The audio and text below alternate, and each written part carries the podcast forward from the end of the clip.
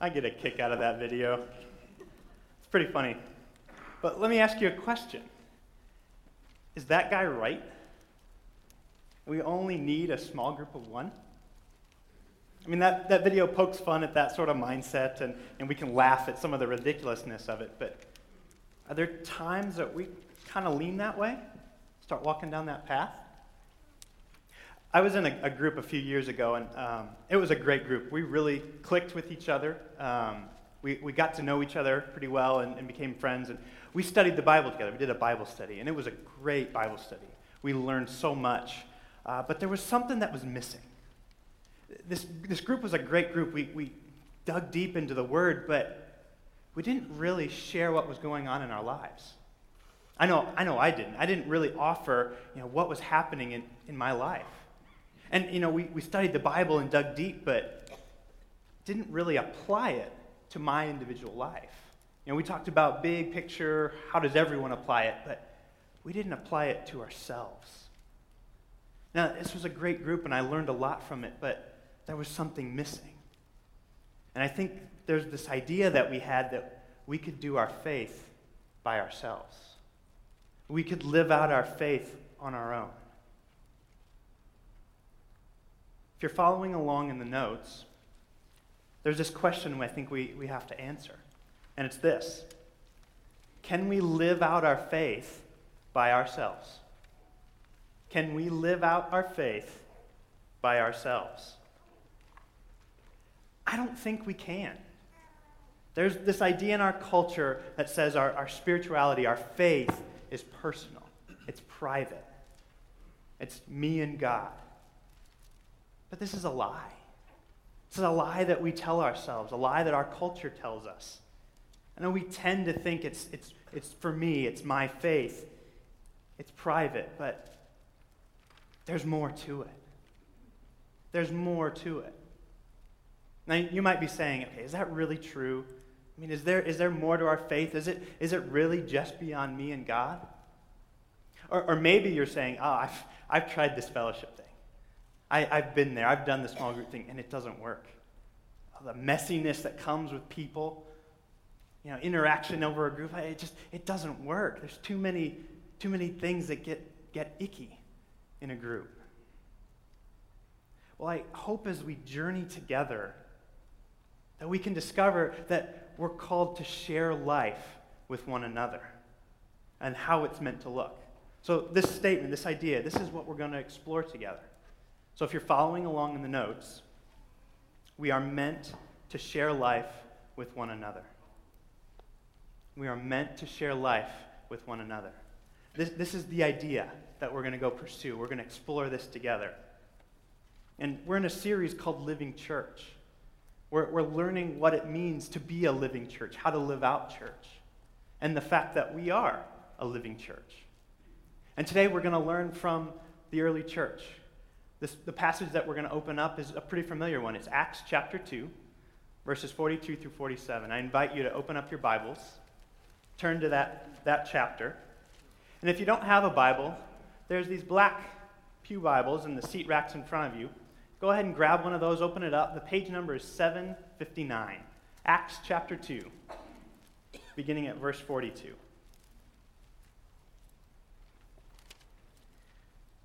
Now, if you'd also grab out your message notes, we're going to read the first verse together from the first gray box. And this is verse 42. So if you would, join together in reading this with me. They devoted themselves to the apostles' teaching and to fellowship, to the breaking of bread and to prayer. Great, thank you. Now listen as we continue to read. Everyone was filled with awe at the many wonders and signs performed by the apostles. All the believers were together and had everything in common. They sold property and possessions to give to anyone as he had need. Every day they continued to meet together in the temple courts. They broke bread in their homes and ate together with glad and sincere hearts praising God and enjoying the favor of all the people. And the Lord added to their number daily those who were being saved. We, we've been looking at the early church and looking at some of the practices that they did as, as it means to be a living church. And they've devoted themselves to the apostles' teaching, to prayer, to the breaking of bread, and to fellowship. They devoted themselves to fellowship. This, this was part of who they were as a, as a church. This was part of their fabric. So, so what is fellowship? If we're going to be looking at fellowship today, exploring that, what is it? Well, the Greek word here is koinonia. Maybe you've heard this word before. It, it, essentially means common or holding in common. So you can hear our connections to, to community, you know, fellowship, holding in common. It can also be translated uh, partnership or gift or contribution. And there you get a sense of, of the, the unitedness that, that the group has. They're, they're expressing their commonness, their community. So essentially, what koinonia means is sharing life together. So if you're following along in the notes, koinonia means sharing life together. Now, that, that's a really cool concept, sharing life together. The early church, they, they devoted themselves to this. They devoted themselves to sharing life together. And this led them to share their possessions. They met in the temple courts, you know, big picture gathering. And they also met in their homes, you know, small groups, and they ate together and they enjoyed each other's company. They devoted themselves to sharing life together. Why? What about fellowship? What about sharing life together is something that they should devote themselves to? Why did they devote themselves to sharing life together?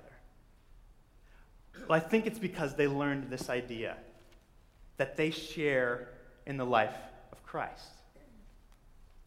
They share in the life of Christ. They, they learned this concept, and it led them to, to be devoted to fellowship. It's because that they share in the life of Christ that they devoted themselves to this. And, and the great thing is, we also share in the life of Christ. We share in the life of Christ as well.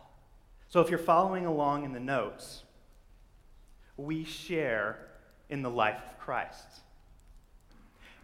Earlier in chapter 2, we get a picture of Peter. He's preaching to this large crowd in Jerusalem. And, and the gospel is going out, and people are hearing it, and they're cut to the heart. And they say, What should we do? Peter says, Be baptized, repent, turn to the Lord.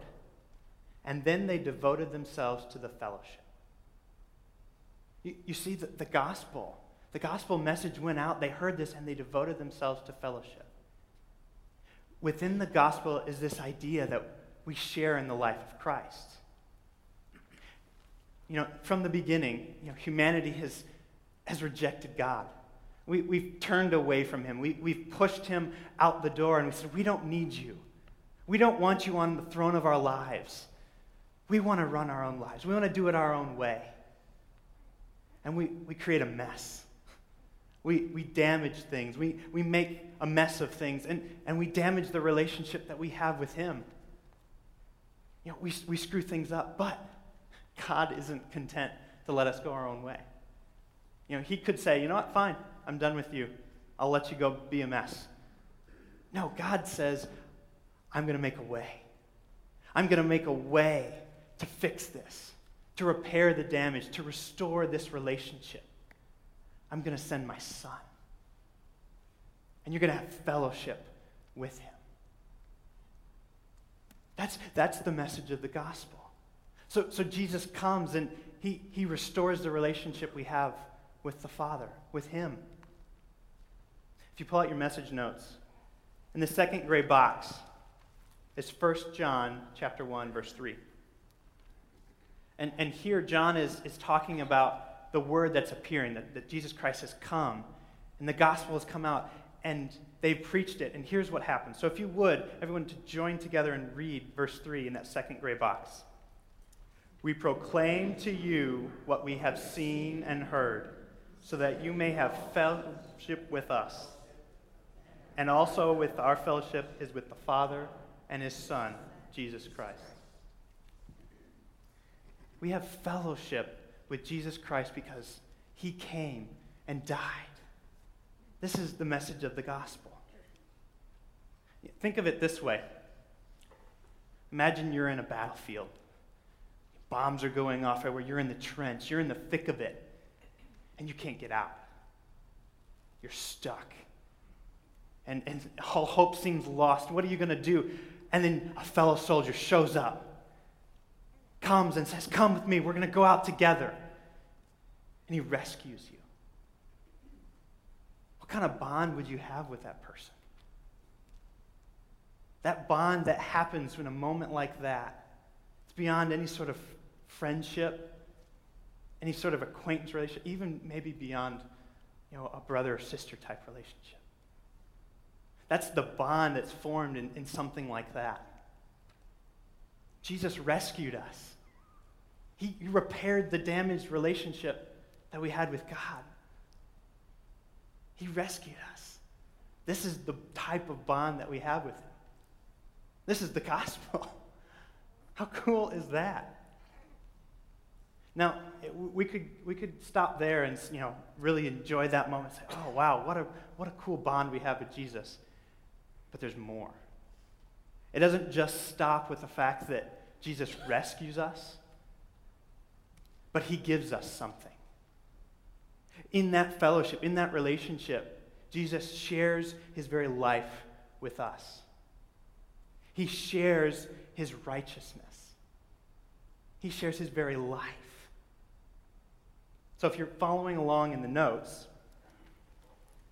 because of this fellowship we have, Jesus gives his righteousness and life. He gives us his righteousness and life.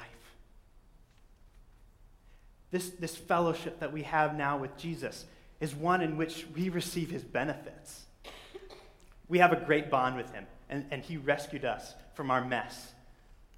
But he also gives us something. He gives us his righteousness, he gives us his life. Think, think about it this way two people, they, they come together, they get married, and they start to share life together. They, they live together, they go on vacation, they have kids, and, and they share moments together, and they also share their bank accounts.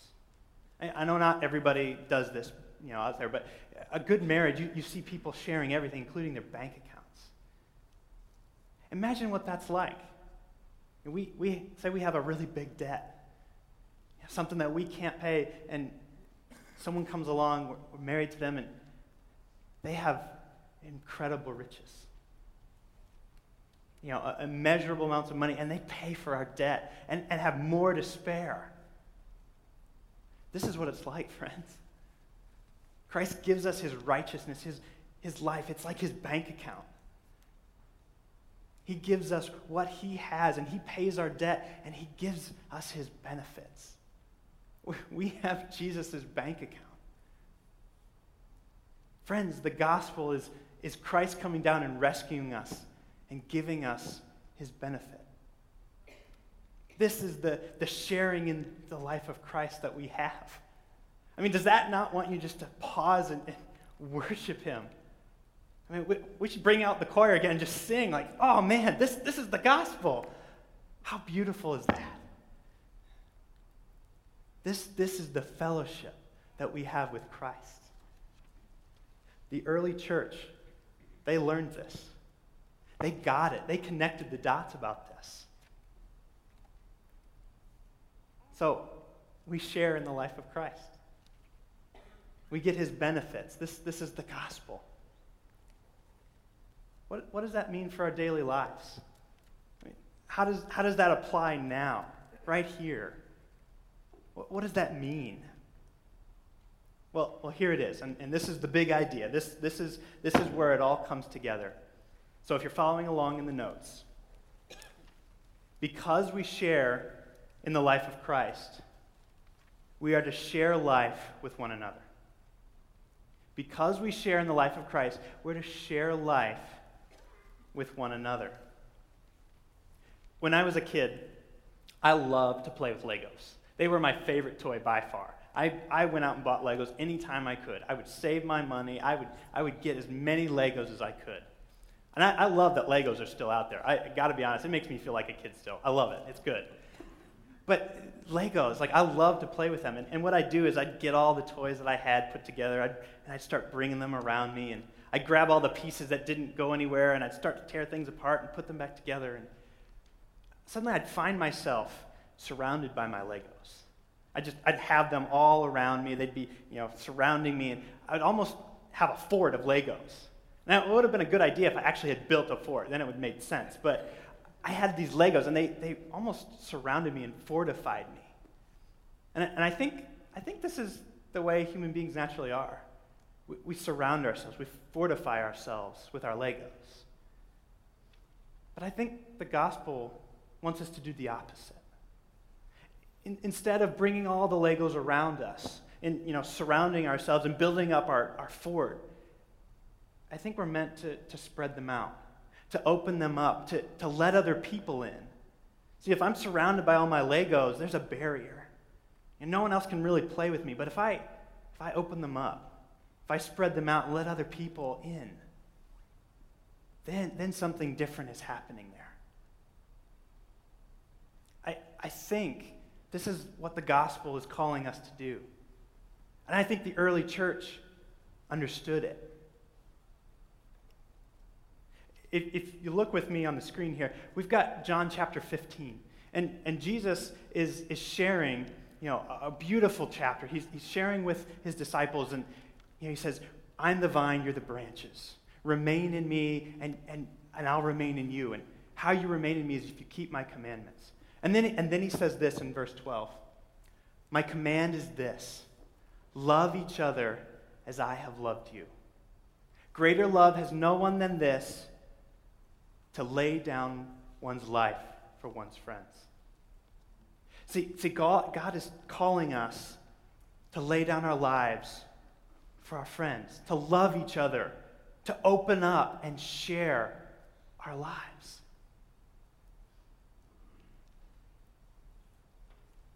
This, this is the gospel. This is what the early church understood. See, see, Jesus did this. He, he shared his life, he opened it up, and he gave us his benefits. That's the beauty of the gospel. And I, I think the early church learned because of this, we're to do the same thing. We're to do likewise. We're to share our lives with one another. You know, maybe there's this idea that we think we should be private with our faith. You know, do it on our own. Be, be here. But I think as we get to know Jesus and as we get to know who he is and what he's done, we realize that there's an openness, there's a sharing that he has for us. And we're called to do the same. How do we do that? How, do we live out this sharing life together? What, what does it look like? Turn with me into Acts chapter 4. Just turn the page. And look with me at Acts chapter 4, verses 32 through 37. And we're going to pause when we get to verse 33b, and we're going to read that together in the gray box. So when we get to that, we'll, we'll join together and, and, and read that. But first, verse 32. All the believers were one in heart and mind. No one claimed that any of their possessions was their own, but they shared everything they had. With great power, the apostles continued to testify to the resurrection of the Lord Jesus. Now, if you would join together. And God's grace was so powerfully at work in them, all there were no needy persons among them. Thank you. From time to time, those who had possessions, owned land or houses, sold them and brought the money from the sales and put it at the apostles' feet. And it was distributed to anyone as he had need. And then, then they talk about an example here with, with Joseph. Joseph, a Levite from Cyprus, whom the apostle called Barnabas, which means son of encouragement, sold a field he owned and brought the money and put it at the apostles' feet.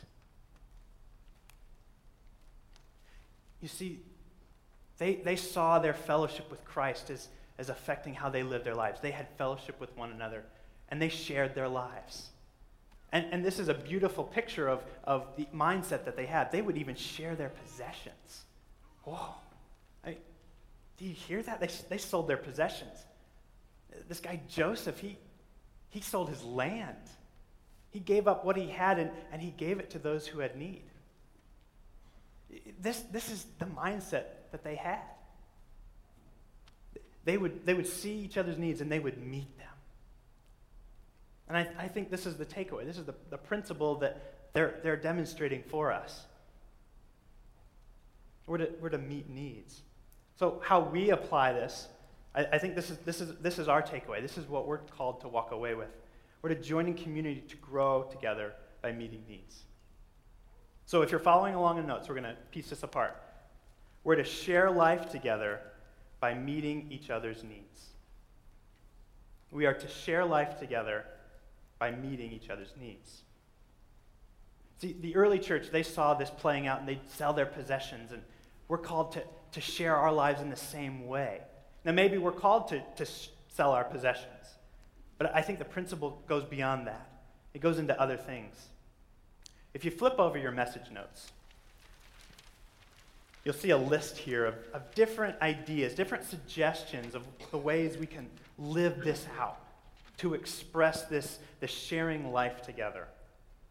You know, for example, inviting other people over for dinner, you know, sharing a meal together, sharing your stories. Or maybe number three, you know, coming together to help someone with a house project.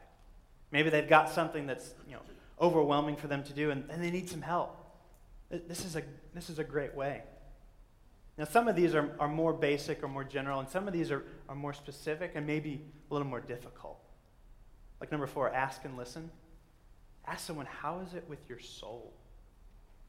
How are you doing with the Lord? And really listen to them. Or maybe someone's in the hospital, or they've suffered a terrible loss. Maybe the call is to come to sit with them in their grief. You know, don't, don't say anything, just come and be there with them, to share with them in their grief. Or maybe even going to the extent of holding someone accountable and being held accountable with sin struggles and, and stuff like that. This, this is the type of sharing that we see. Now, you can probably come up with you know, even more things to do that expresses this. Now, I think it's, it's noteworthy to point out that you know, people can do this, but not really experience true koinonia, not really share life together. They can go do these things but not really share with someone. I think what helps us to understand it, or, or, what drives us, or what pushes us forward, is the idea that we're meant to grow together. We're meant to grow in our faith with one another. We're meant to grow in Christ with one another. So that, that's going to affect how we do these things. You know, fellowship time, punch and cookies, those are great, but it's not just about punch and cookies. It's about the conversations. What's the Lord teaching you right now? Can I pray with you right now? Then punching cookies becomes fellowship. So the idea is we're called to grow together. So if you're following along in the notes, we're called to join a community to grow together. Join a community to grow together. We're, we're, we're called to be in a group where we can minister to one another's needs and grow together. Now, where, where do we do that? What, what group is this? What community is this? Well, Cherry Hills, we, we've developed a ministry called Life Groups. This is our small group ministry where, where we want everyone to get together to love one another. This, this is what we're, we're called to do as a church. We're called to, to minister in this way. Now, you know, maybe, maybe for you, it's to join a life group. If you've been thinking about that or you've heard about that, you're like, oh, what's that about? I encourage you, join a life group. This can be the community for you. Now, even as I say that, if everyone were to say, okay, I'll join a life group, we don't have enough spots yet. You know, we've got, we've got a good number of groups and, and we're growing and we've got spots available, but not for everyone. And, and here, I'll ask for your patience as a church. We're growing, we're getting there, we're working on this. And our hope is that down the road, everyone will be able to be in a life group. But we're not quite there yet. So maybe your community is with your, your small group uh, that you meet with regularly, a Bible study. Maybe it's your Sunday school class. Or maybe it's your first step class. You, you've recently shown up to Cherry Hills and done the first step. Maybe that's your group of people that you can start doing community with. Maybe it's your neighbors, people that you live on the street with. Or maybe it's the people sitting next to you in the chairs. You've never met them before, but hey, let's go out to lunch together. This is, this is the time where we can participate in what the Spirit's already doing in our communities, in these small groups that are already around us. So seek out different ways to join a community. One that's already put together, or maybe you, you can participate in creating a new one. Now, maybe you're already in one. You're in a life group. You're, you're doing life together. You're sharing life together. That's awesome. That's great. Keep going. Keep growing deeper and deeper in your walk with the Lord. Figure out some new ways. Maybe you, maybe you aren't doing some of these things on the list. Maybe you, you know, start doing those together. Or maybe you are and, and you can bring some new people in. Good job. You're, you're on your way. Keep growing. Maybe that's the call for you. Now, I want to pause here and, and say one thing. You know, life groups is that's our ministry. That's the way, you know, the method we've decided to, to pour into this community. There's a number of you that are in those communities and you love it. And it's a great fit for you and you're learning and growing deep. But maybe God's asking you to step out so that you can help build a community for those who don't have it. Maybe you're in a life group and you've been there for a while and you've grown deep with these people. Maybe the Lord's asking you to, to step out, make a choice for the kingdom, and help build community for those who don't have it yet. Now, that's, that's not the case for everyone. And, you know, maybe God, you think God's asking you to do that, but He's not actually, you know, going to run through it all the way. You know, I don't know what God's going to do. But if, if that's maybe something He's asking, pray about that. Pray about that. Lord, are, are you directing me to do this? And then come talk to me, and we'd love to see if that could be a good fit. It doesn't mean you're going to have a group, it doesn't mean you're going to lead one, but if the Lord's asking you, I'd like you to at least consider it and to pray about it. Now, I can, I can talk about all these different ways that you know, we have these opportunities to share community with one another. You know, the different avenues and, and the different things we can do till I'm blue in the face. But there's a couple that have been doing this for a while at Cherry Hills. They've been a part of communities, and, and they've had some great experiences. And I've invited them to come up. So it's Mike and Carol Diedrichson. And they're going to share some of the things that they've experienced in their life in this church, in the small communities like this. And then they're currently leading a life group, and that's primarily what they're drawing from. But I'd, I'd love for them to share a few of their experiences. Thank you, Brian. Um, good morning. Uh, we are Mike and Carol Diedrichson. Um, for those of you who are wondering what sharing life together looks like for us, um, we started out by inviting people with whom we were already sharing life with as a core of our life group. The weekly meeting gave us an opportunity to be more intentional focused um, conversations on what God is doing in our lives. We were happily surprised when a bunch of 20 somethings um, joined our group. Um, so we have a mixed bag of people at different stages of life who like each other and are fun to be with. They're single, married, divorced, widowed, working, retired, guys, gals, outgoing, and shy we invited some new members um, with some of the old members for dinner before the rest of the group came over on Wednesday nights. And we left enough food on the stove that those who didn't have time for dinner to have some as they joined us. Um, we, knew, we know each other pretty well now, but sharing meals or good snacks is still a routine. We care for each other in practical ways um, providing meals, giving rides, or texting to encourage each other. These are the people who, when you're sick and they ask if they can do anything for you, you take them up on it and you return the favor. They're not the best buddies with everyone, but each is certainly connecting with others in the group. How about learning together? We have a, a, a real mix of personalities in our group, but over time, even the quieter people are continuing um, contributing more um, routinely. Carol insists that part of the reason for this is because I facilitate the discussion, something that comes easier for her than to me. Um, it's been good for me and the group.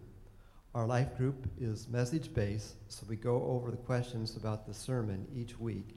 Sometimes we go through each of the verses connected to questions, and sometimes we pose additional questions. Um, when someone's been out of town um, that hasn't heard the Sunday message, we're still glad that they're with us and we draw them into the discussions. Um, we're learning how to practice praying with and for each other, both while we're gathered and when we're apart. We don't want our group meetings to fall into being just a nice week, uh, midweek activity. We're also learning to serve together in contact ministries and the Salvation Army. About a year ago, I asked our group, why do we bother to do this on Wednesdays? Don't we have something better to do with our time? And one of the gals said, We do it because we love him, Jesus, and this is true. We are grateful for the fellowship study and prayer, and there's not one know it all in the bunch. Folks are humbly learning to follow Jesus and are willing to share their thoughts with each other.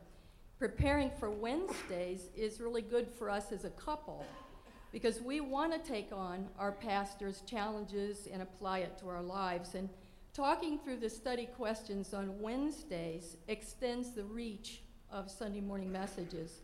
And we know that our group members are committed to growing as Christ as well. What growth do we see?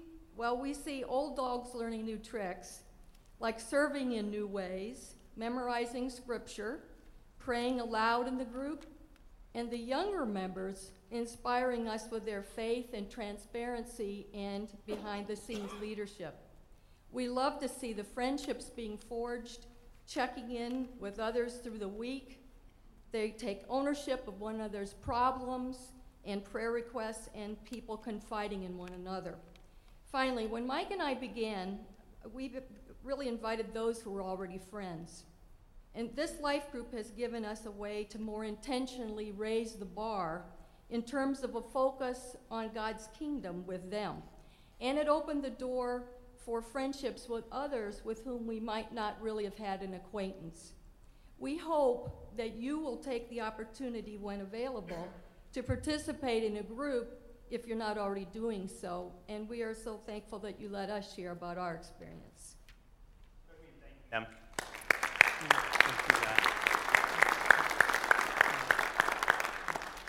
there's some cool stuff there. I mean, they, they've seen it and they're doing it. And the Lord is at work, which is really, really cool. So the call for us is, is to join a community to grow together by meeting needs. See the needs of one another and meet them in a group setting so that we can all grow. It's, it's really cool how this works.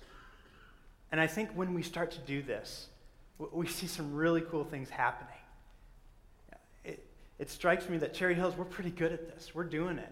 We've got our life group ministries. We've got groups of people meeting on Sunday morning and elsewhere. Other times of the week, we're, starting to do this. Cherry Hills, we're, we're doing it. This is awesome. Let's keep growing.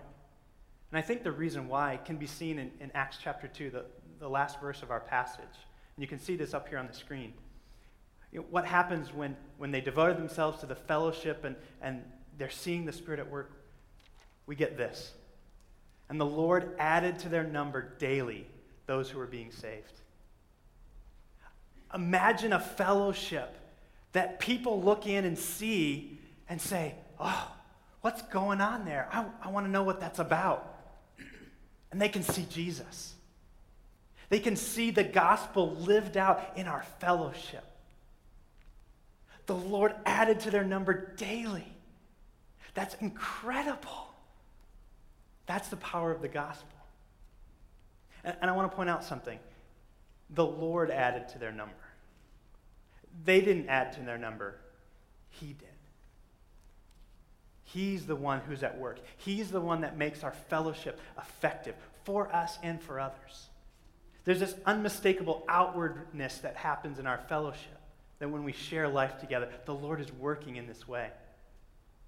So if you're following along in the notes,